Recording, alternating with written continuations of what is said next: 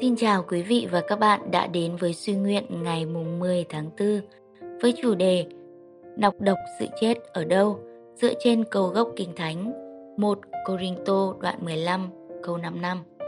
Hỡi tử thần, chiến thắng của người đâu? Hỡi tử thần, nọc độc của người đâu? Qua nhiều thế kỷ, cái chết là kẻ thù không ngừng nghỉ và không khoan nhượng của chúng ta.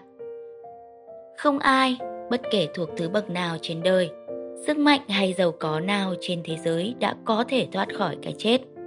Khi chúng ta vừa mới được sinh ra thì cái chết trở thành định mệnh của chúng ta rồi.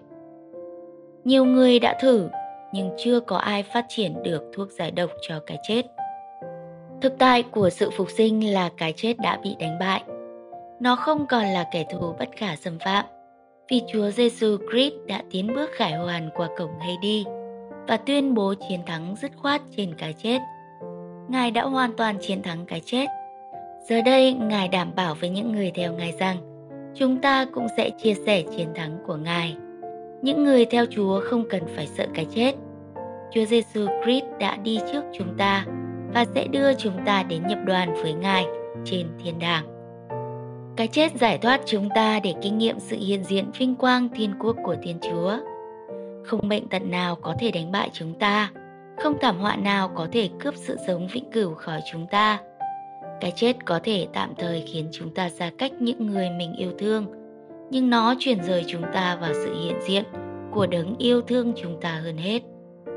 Vinh quang của Chúa chính là sự hiện diện của Ngài.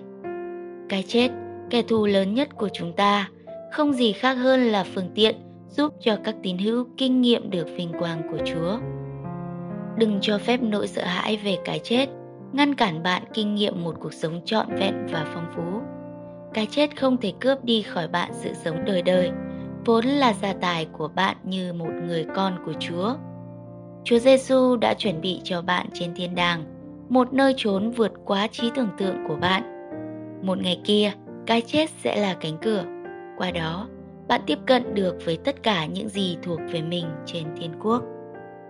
Cảm ơn quý vị và các bạn đã chú ý lắng nghe. Xin chào và hẹn gặp lại vào ngày mai.